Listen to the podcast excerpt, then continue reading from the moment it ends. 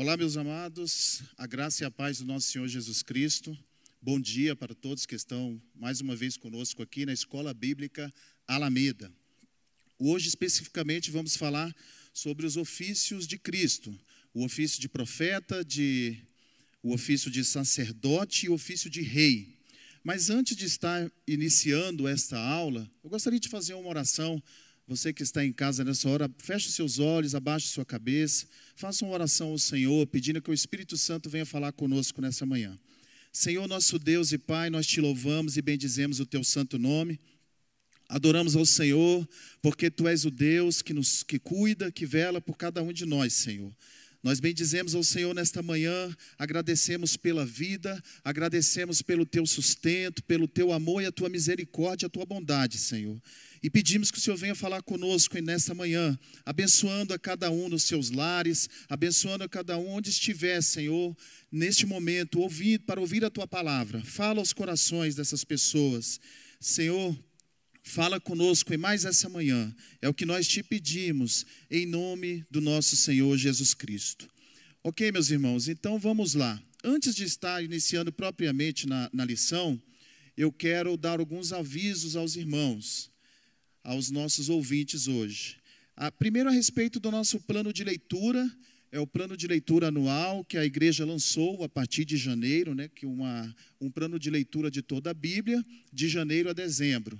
Se você tem o desejo de ler a Bíblia toda, ou se você já leu alguma vez e quer ler de novo, você pode acessar esse plano de leitura ali no Instagram da igreja. Temos também o um aviso a respeito das nossas classes. As nossas classes da escola dominical já estão funcionando, algumas online e outras estão presencial já aqui, aqui na nossa igreja.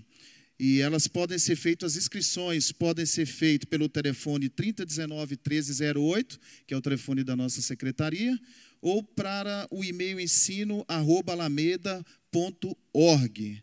Essas aulas já estão acontecendo online, no caso do Ministério de Líderes, né, que é o Formação para Líderes está funcionando online, e também a classe de saúde emocional está online. As demais, que são a Fundamentos da Fé Cristã, que é essa nossa classe, e a classe de transição, preparo para o batismo estão, e adolescentes estão acontecendo já presencialmente.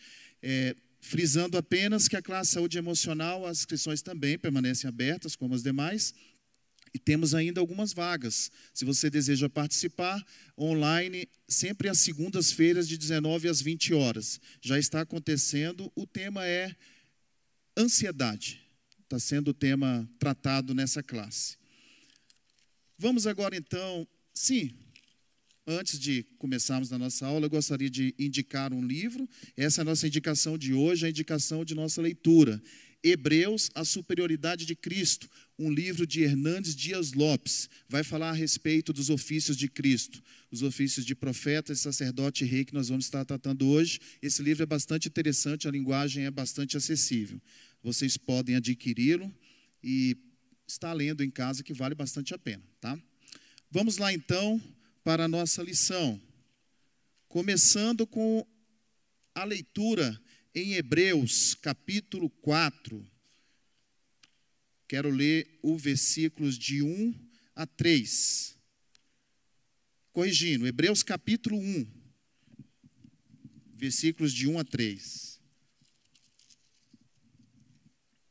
Hebreus capítulo 1, versículos de 1 a 3.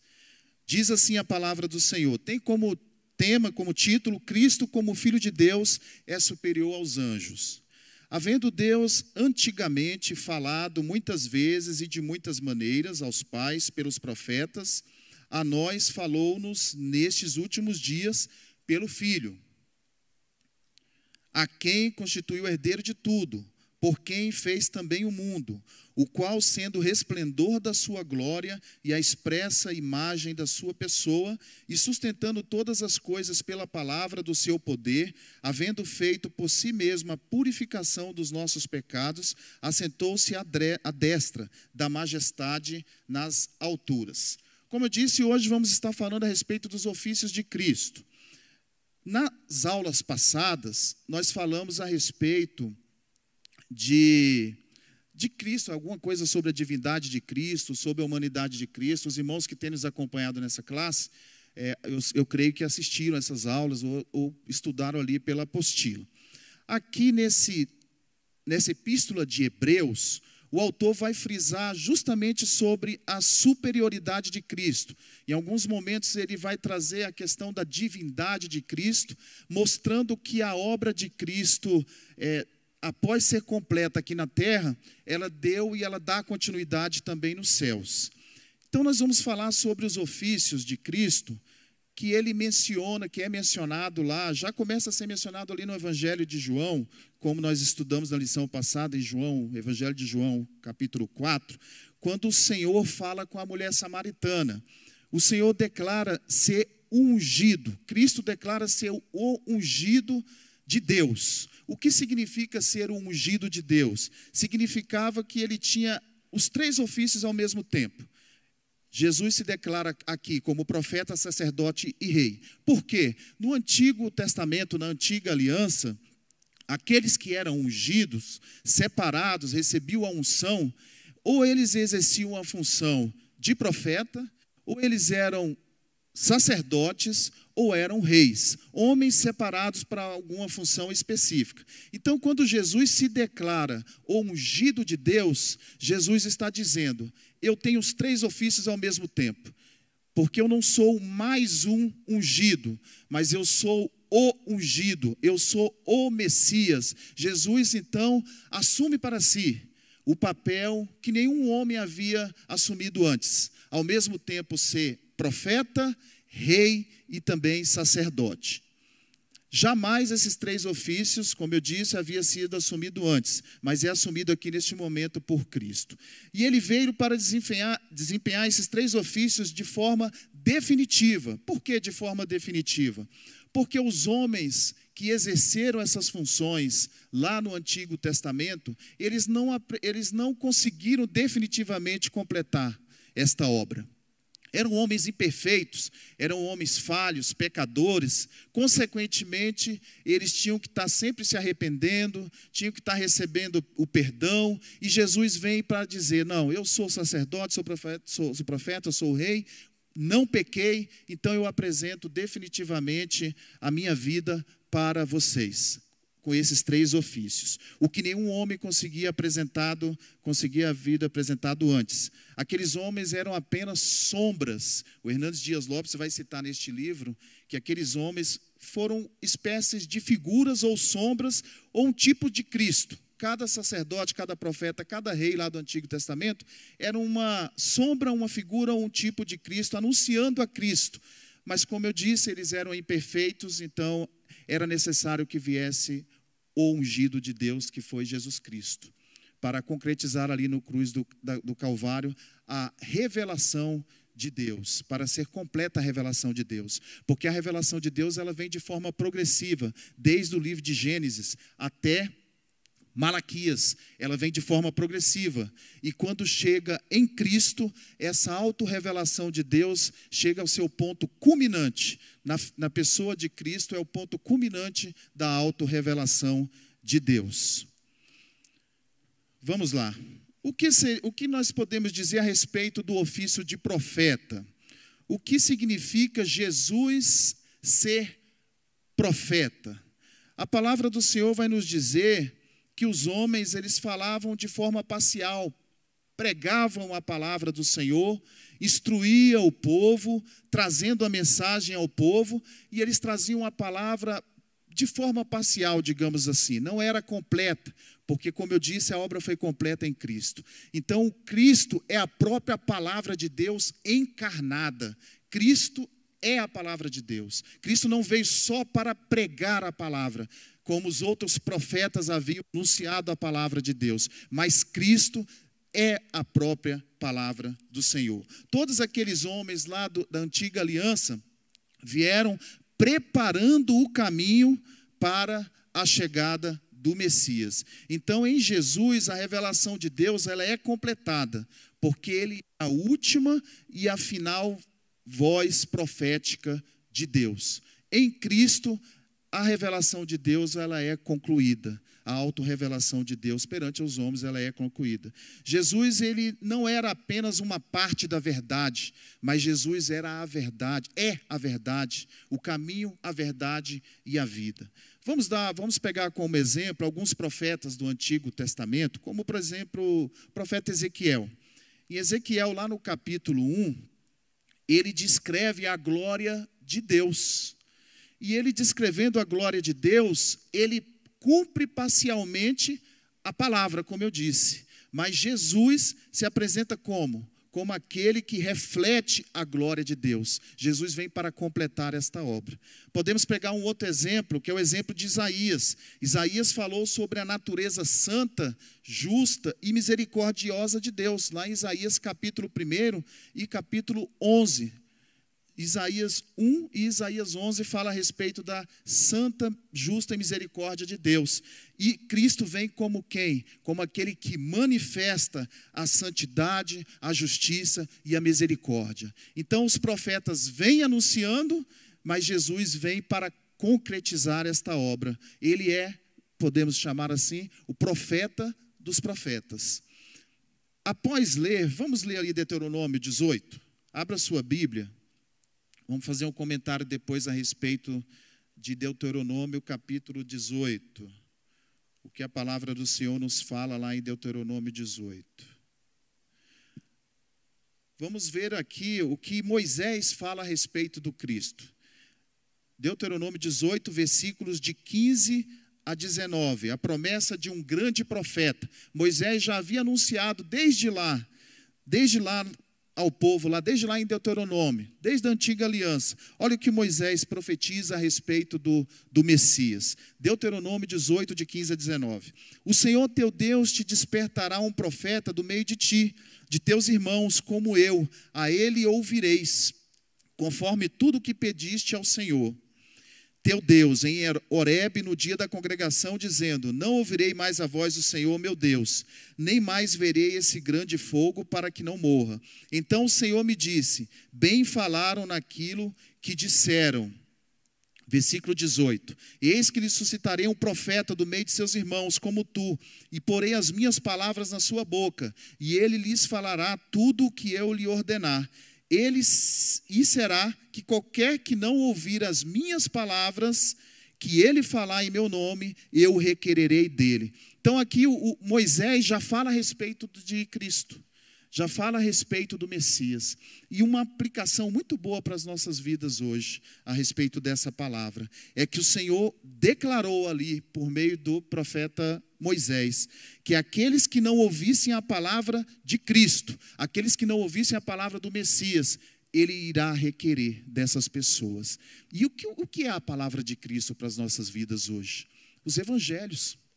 A palavra do Senhor Todo o Novo Testamento vem para revelar a Cristo para as nossas vidas, seja ali nos evangelhos, que é a obra de Cristo, que foi o ministério cumprido aqui na terra, ou através ali também das ah, epístolas de Paulo, que vem trazendo ensinamentos práticos para a igreja. Então, essa é, é a palavra de Cristo para nós hoje. E o Senhor declara, desde lá do tempo de Moisés, que aqueles que não ouvirem a palavra de Cristo, o que Cristo anunciou, o que Cristo veio para ensinar, essas pessoas serão cobradas naquele grande dia. Esse é o ofício de profeta de Jesus Cristo. É claro que nós temos muitas outras coisas para falar, mas o tempo aqui nosso é escasso. Então eu te convido a estudar mais algumas coisas a respeito da, do que é ser profeta por Cristo. Ali nesse próprio livro, como eu falei, de Hebreus, ou na nossa apostila, que está lá no nosso site da igreja, você pode estar lendo algumas outras coisas, alguns outros detalhes. Mas de forma bem sintetizada e de uma forma que sem estar é, deixando de trazer alguma coisa importante, eu falei agora a respeito do que é Jesus ser profeta. Vamos agora entender um pouco do que é o ofício de sacerdote de Cristo. O que era o sacerdote? Bom, além dos profetas, temos os sacerdotes, e os sacerdotes eram ungidos também com óleo. Como eu disse anteriormente, eram sacerdotes, os reis os profetas recebiam uma unção, eram separados para uma função específica. A mesma coisa que acontecia com os sacerdotes, com os profetas, acontecia também com os sacerdotes. Eles recebiam uma unção para aquela função ordenada por Deus. O interessante é que no ministério profético, a direção do ministério nela vai de Deus para os homens. Deus traz uma palavra para o seu profeta e o profeta leva a palavra, a mensagem para os homens. No ofício sacerdotal, o sacerdote é, funcionava no caminho contrário, digamos assim, em uma outra direção. A, o, o sacerdote se apresenta diante de Deus para representar os homens, para representar os homens, oferecer sacrifício sacrifícios e ele intercedia pelos homens. O sacerdote do Antigo Testamento ele fazia isso. Ele oferecia sacrifício pelo pecado dos homens e ele intercedia perante Deus por aqueles homens ali pecadores. Jesus então, ele é chamado no livro na epístola de Hebreus como o sumo sacerdote, ou seja, Jesus em seu ofício, ele é o sacerdote dos sacerdotes. Por quê?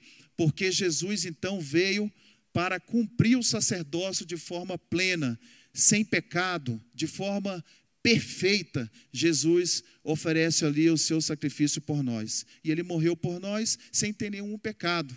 Aqueles homens que ofereciam os seus sacrifícios é, em prol do povo lá no Antigo Testamento, eles também eram pecadores e imperfeitos. E eles também precisavam apresentar os seus pecados perante Deus para que fossem perdoados. Cristo vem como homem perfeito que não tem pecado e oferece a, a vida dele em prol da humanidade para a nossa redenção. Então Jesus tanto é grande em relação à sua pessoa, quando também, como também ele é grande em relação à sua obra. Isso está escrito lá em Hebreus, que nós lemos agora há pouco. Fala sobre a grandiosidade da obra de Deus. Deus, Jesus, da grandiosidade da obra de Deus por meio de Cristo, né? Que fala a respeito daquele que veio de forma perfeita como o sumo sacerdote. Jesus é grande por causa de uma obra que foi consumada. A Bíblia ali vai nos mostrar que o sacerdócio dele foi maior do que o sacerdócio de Arão e maior do que o sacerdócio de todos os outros homens que surgiram antes dele. Amém, meus irmãos? Então nós precisamos entender o que nós podemos aplicar para as nossas vidas. É que hoje nós temos um sumo sacerdote, Jesus Cristo, que intercede por nós, junto ao Pai. Por meio do Espírito Santo hoje, nós podemos nos achegar ao Pai.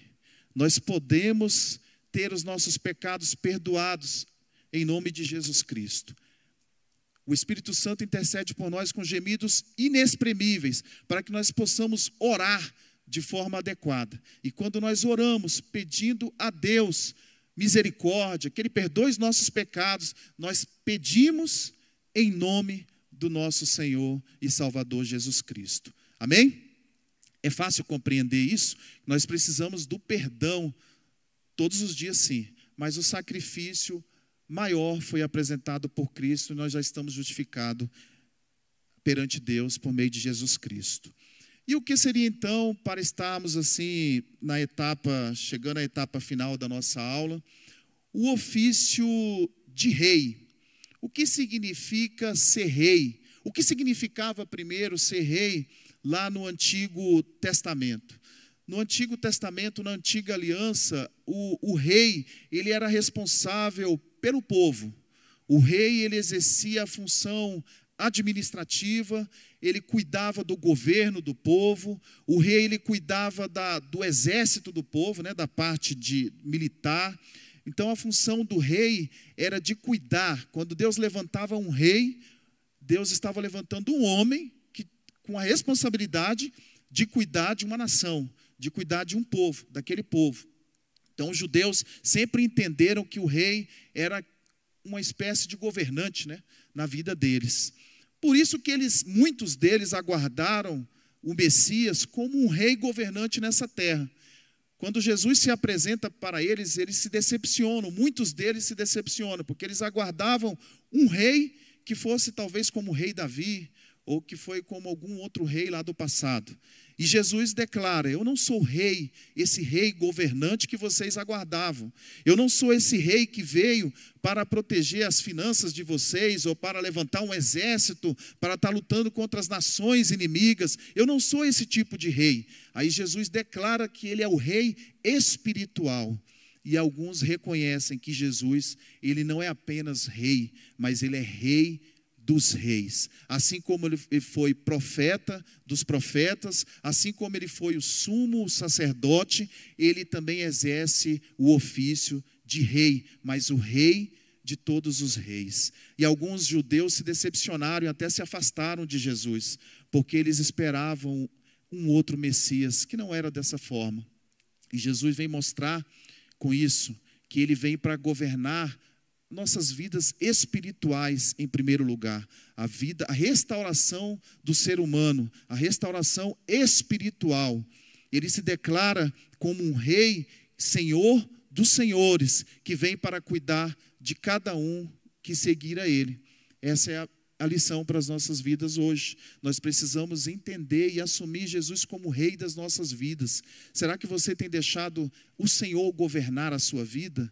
Será que você tem deixado Jesus ser rei na sua vida, ser o Senhor dos senhores na sua vida? Porque muitas vezes algumas pessoas até declaram que amam a Cristo, que servem a Cristo, mas quem governa a vida deles não é Cristo, não é o Senhor, não é Deus. Então aí fica só da boca para fora. Mas na prática, nós precisamos verdadeiramente não só adorar ao Rei dos Reis, mas deixar com que Ele também comande a nossa vida, com que Ele também governe as nossas vidas. Os judeus eles esperavam é, um governo sábio, um administrador tremendo que não apareceu, porque Jesus foi muito diferente do que eles planejavam. Alguém que os colocasse como dominadores e não como dominados. Então apareceu Jesus, que não era aquilo que eles bem esperavam para libertar o povo, para libertar a humanidade. Jesus se apresenta para nos libertar, para governar a humanidade. Vamos lá em Apocalipse. Apocalipse, o último livro da Bíblia, o capítulo 1, o versículo 6. Vamos ver o que a palavra do Senhor nos diz ali.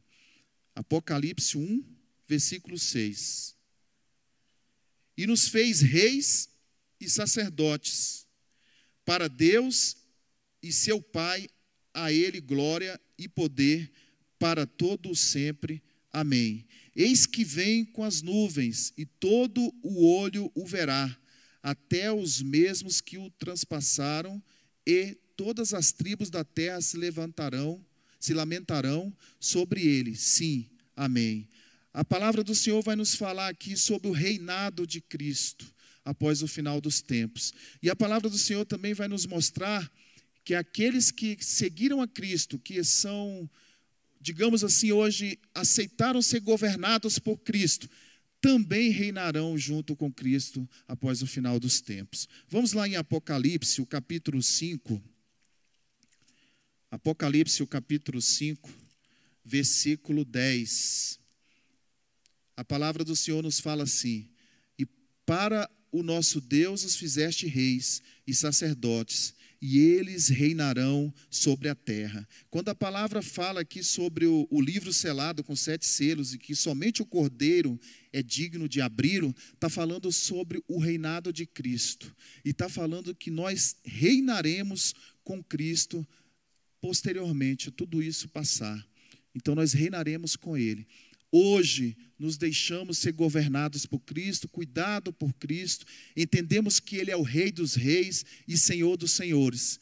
E mais adiante, quando passar o final dos tempos, nós governaremos com Cristo a terra. E isso serve, meus irmãos, para a edificação da nossa fé. Então hoje, reconheça Cristo como o profeta dos profetas. O que ele tem falado na sua vida? O que ele tem transmitido para você? Qual a mensagem de Cristo para você hoje? Você já perguntou, já conversou com Ele hoje, já falou com o Espírito Santo hoje, já orou? Você tem tido uma comunhão verdadeiramente com o profeta dos profetas, com o Senhor? O que ele tem falado? Qual a direção? Qual, qual o governo que ele tem dado para você? Deixe ser governado por ele. Não seja governado por as coisas deste mundo ou por homens que não têm Deus em seus corações, mas seja governado pelo Senhor, porque ele é o nosso profeta, o profeta dos profetas. Ele não só trouxe a palavra, o ensinamento da palavra, quando ele veio cumprir aqui o, o seu ministério na terra, mas ele é a própria palavra, ele é o próprio Verbo encarnado. Sacerdote, por que sacerdote? Porque ele intercede por nós e ele apresentou um sacrifício único e verdadeiro para nos socorrer, para nos libertar, para transformar nossas vidas. Muitas pessoas ainda têm vivido uma vida de calvário, de, não, não de calvário, né? mas uma vida amarrada, uma vida de tribulações que Cristo já gostaria de ter libertado, porque Ele já levou lá na cruz do Calvário, né, meu irmão? Por que você está vivendo essa situação se o Senhor já levou sobre si as suas dores? Não aceite isso. Busque o socorro de Cristo. Ele é o sumo sacerdote que intercede por nós junto ao Pai. Ele é o mediador.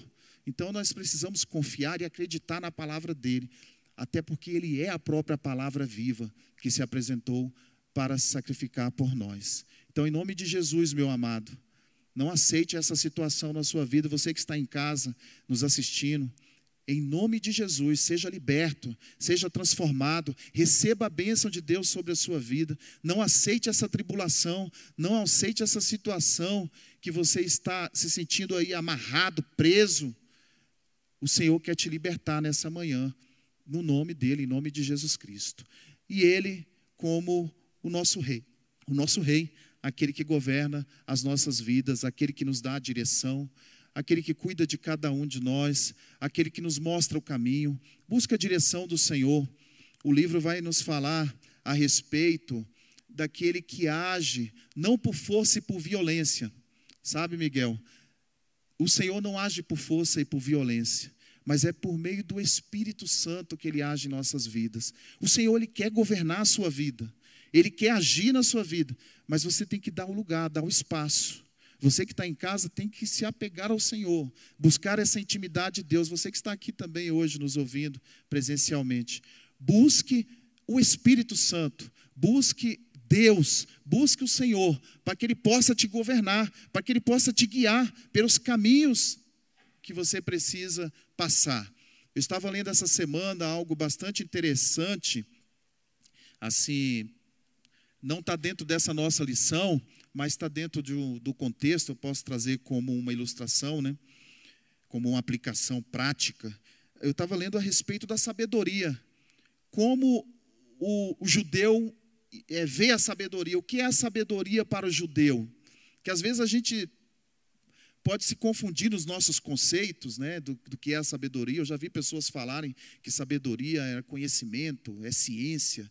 E sabedoria para o judeu, como ela foi apresentada ali, primeiramente, para aqueles homens, a sabedoria divina, ela é você viver uma vida com perícia, você ter perícia em tudo que você faz. Você tem algo para resolver na sua vida e você não sabe como fazer, busque a sabedoria divina para resolver, para solucionar. Isso é sabedoria divina. Não necessariamente a pessoa precisa ter um conhecimento da ciência. Até às vezes acontece, às vezes até o contrário. A pessoa não tem tanto conhecimento, não tem tanto, digamos assim, academicamente um conhecimento, mas ela tem sabedoria de Deus. Ela vai conseguir solucionar as coisas da vida porque ela busca a sabedoria divina. E a palavra do Senhor nos diz que aqueles que pedem a Ele a sabedoria, Ele dá, deliberadamente, Ele dá sabedoria. Então, muitas vezes, aí eu, essa palavra me chamou a atenção nessa semana, porque algumas vezes a gente precisa solucionar coisas que acontecem, né, dificuldades que surgem na nossa vida, e nós batemos a cabeça, batemos a cabeça e não, não conseguimos é, entender como solucionar, como fazer. Nós precisamos dobrar o nosso joelho e buscar a sabedoria que vem do céu, buscar o Rei dos Reis, o Senhor dos Senhores, e Ele nos dá sabedoria sem medida.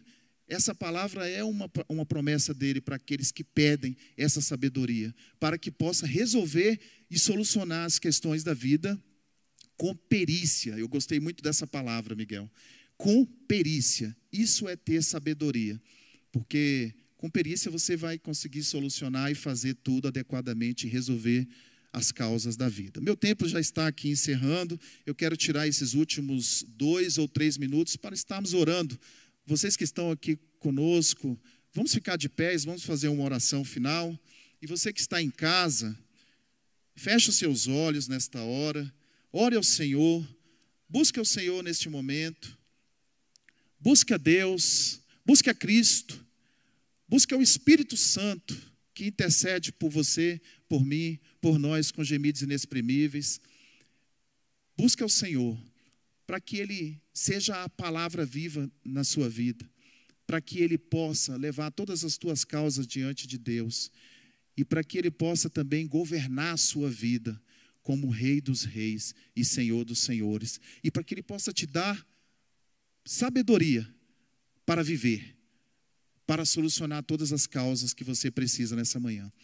Senhor nosso Deus, nós louvamos o teu santo nome e bendizemos ao Senhor, porque o Senhor é um Deus que se apresenta como profeta dos profetas por meio de seu filho Jesus Cristo.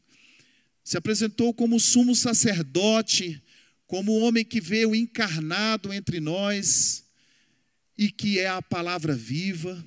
Nós te louvamos, Senhor, porque o Senhor é o Rei dos Reis e Senhor dos Senhores e é o governante das nossas vidas, é aquele que governa cada um que se deixa ser governado.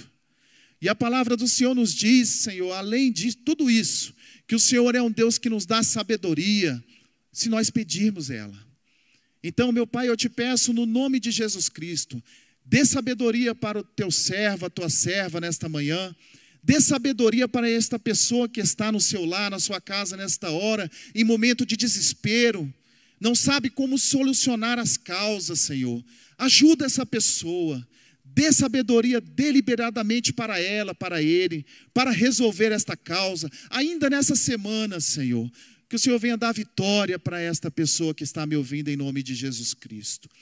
E se a pessoa não sabe como, meu Pai, se essa pessoa não sabe como, se deixar ser governado, como buscar a presença do Senhor. Ajuda essa pessoa, sustenta, livra, guarda, Senhor, em nome de Jesus Cristo, dá livramento, porque o Senhor levou sobre si as nossas enfermidades, as nossas dores, o Senhor levou sobre si todas as nossas maldições. Então, livra essa pessoa, meu Pai, dessa maldição que foi lançada contra a vida dela. Em nome de Jesus Cristo, e sustenta e abençoa e cobre com teu sangue, dando, Senhor, sustento para a caminhada, dando livramento na caminhada, dando vitória, dando força, dando saúde, saúde física, saúde emocional, saúde, meu Deus, no, no ministério, em todas as áreas da vida dela, Senhor. Eu te peço em nome de Jesus que a bênção do Senhor esteja sobre cada um que está nesse templo nessa manhã,